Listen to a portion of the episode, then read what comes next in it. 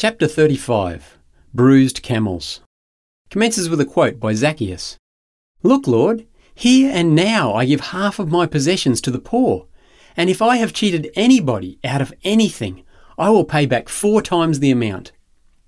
I was sitting in the function room of a five star hotel on the banks of Melbourne's Yarra River.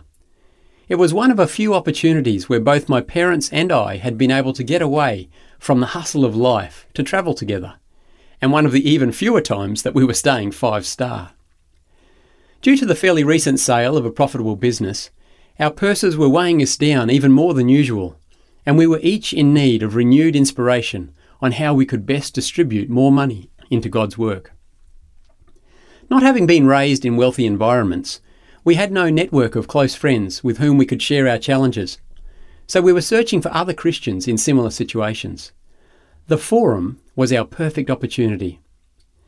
Founded by Christian philanthropists, the Forum is a small fellowship of Christian donors who are united in their goals of serving God with the blessings He has given them. Some wear their wealth on their sleeves, while others give no visible indication of it at all, but they each genuinely want to serve their Lord. The Forum members meet together annually to encourage and inspire each other. It is a safe place where profits and dollar values can be shared without hesitation, and the daily struggles of managing God's financial blessings can be aired without fear of criticism or discrimination. Okay, so it might be nauseating to learn about people who sometimes feel lonely and discriminated against because of their prosperity. I can certainly understand the repulsion. But many readers will actually know the feeling all too well. Imagine going to a party and not being able to talk freely about your job, your home, your travels, or your goals. You can't say a single word without first measuring it through the filter of normalcy. We live in a tall poppy world, and no one wants to be the one that gets the chop. To let it be known that your New Year's resolution is not about losing weight or getting a pay rise, but to increase your weekly donations to charities from $20,000 to $50,000 or from $50,000 to $100,000 is social suicide. There comes a point in wealth management where you realise that you can no longer speak freely about your income, your lack of debt, your real goals, and the real burden of responsibility you feel in ensuring that you use the blessings just as God would want you to. It's not socially acceptable, and it's not wise. That's why we found ourselves high above the Yarra, sharing stories, meals, burdens, and the occasional New Year's resolution with other Christians struggling to manage and responsibly distribute God's financial blessings. The forum is a perfect opportunity for sharing and hearing experiences and opinions about Christ centered stewardship. After all, if there's one thing that millionaires have even more than money, it's opinions.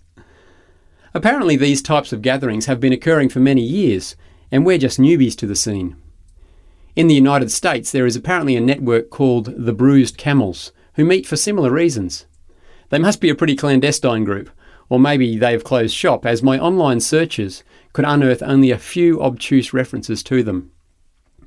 According to a 1987 article in Leadership Journal, the first group was dubbed the Bruised Camels by a member who said he felt like a bruised camel trying to squeeze into the kingdom. That's a pretty apt description for people who are being spirit led to try to get through that eye of a needle that Jesus so famously described in three of the Gospels, right after his appeal to the rich young ruler. Let's have a look in Mark 10 23 to 25.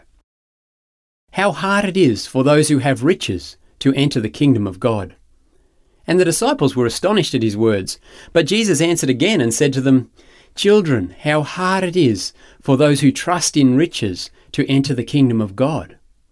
It is easier for a camel to go through the eye of a needle than for a rich man to enter the kingdom of God.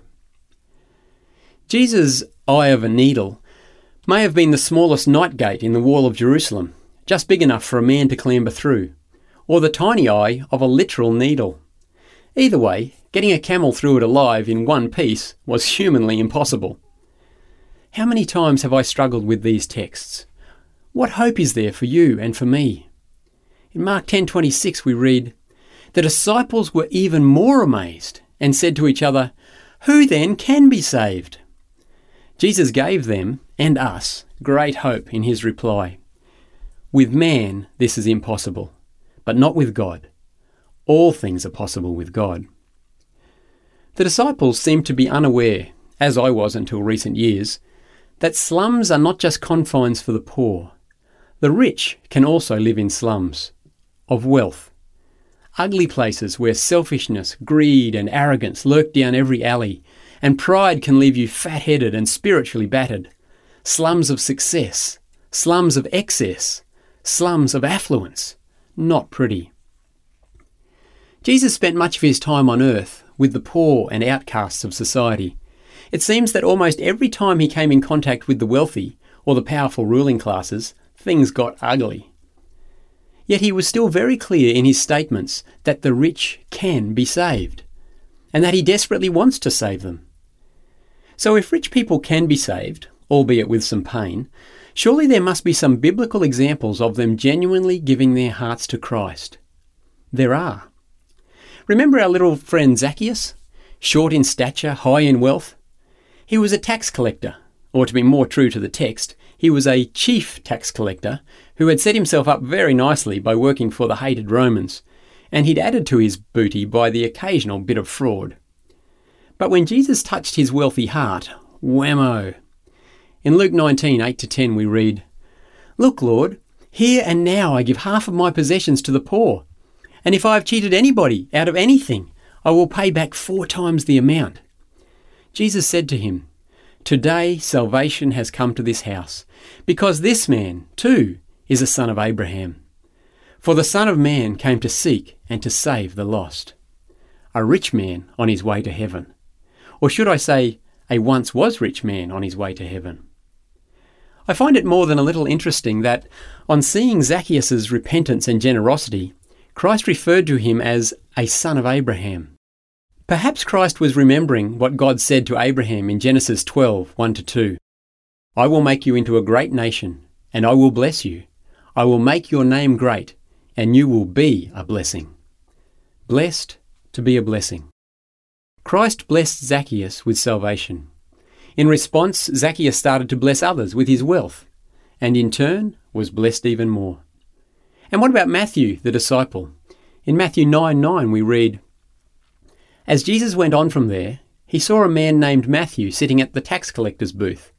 Follow me, he told him. And Matthew got up and followed him. We don't know for sure that he was wealthy, but he was a tax collector and he knew how to throw a pretty substantial party, so he didn't seem to be lacking in funds. Jesus called Matthew, and he followed. You might remember Nicodemus too, the Jewish ruler who came to Jesus by night. He had a problem, a few problems in fact. He was rich. He was powerful. He was respected. He was, in summary, very blessed. Maybe the blessings had come due to his living according to Moses' words in Deuteronomy. Maybe a life of obedience had led to a life of blessings. We don't know. But he came to Jesus by night to try to avoid being seen by his peers and colleagues. He desperately wanted to be saved. Nicodemus had lived an upright and respectable life, but in his deepest heart, that place no one else ever accessed, he knew that something was still missing and he knew that he had to fill the void before it was too late. Jesus saw in Nicodemus a person who genuinely did want to do the right thing, a man who, if devoted to God, could be a real kingdom expander.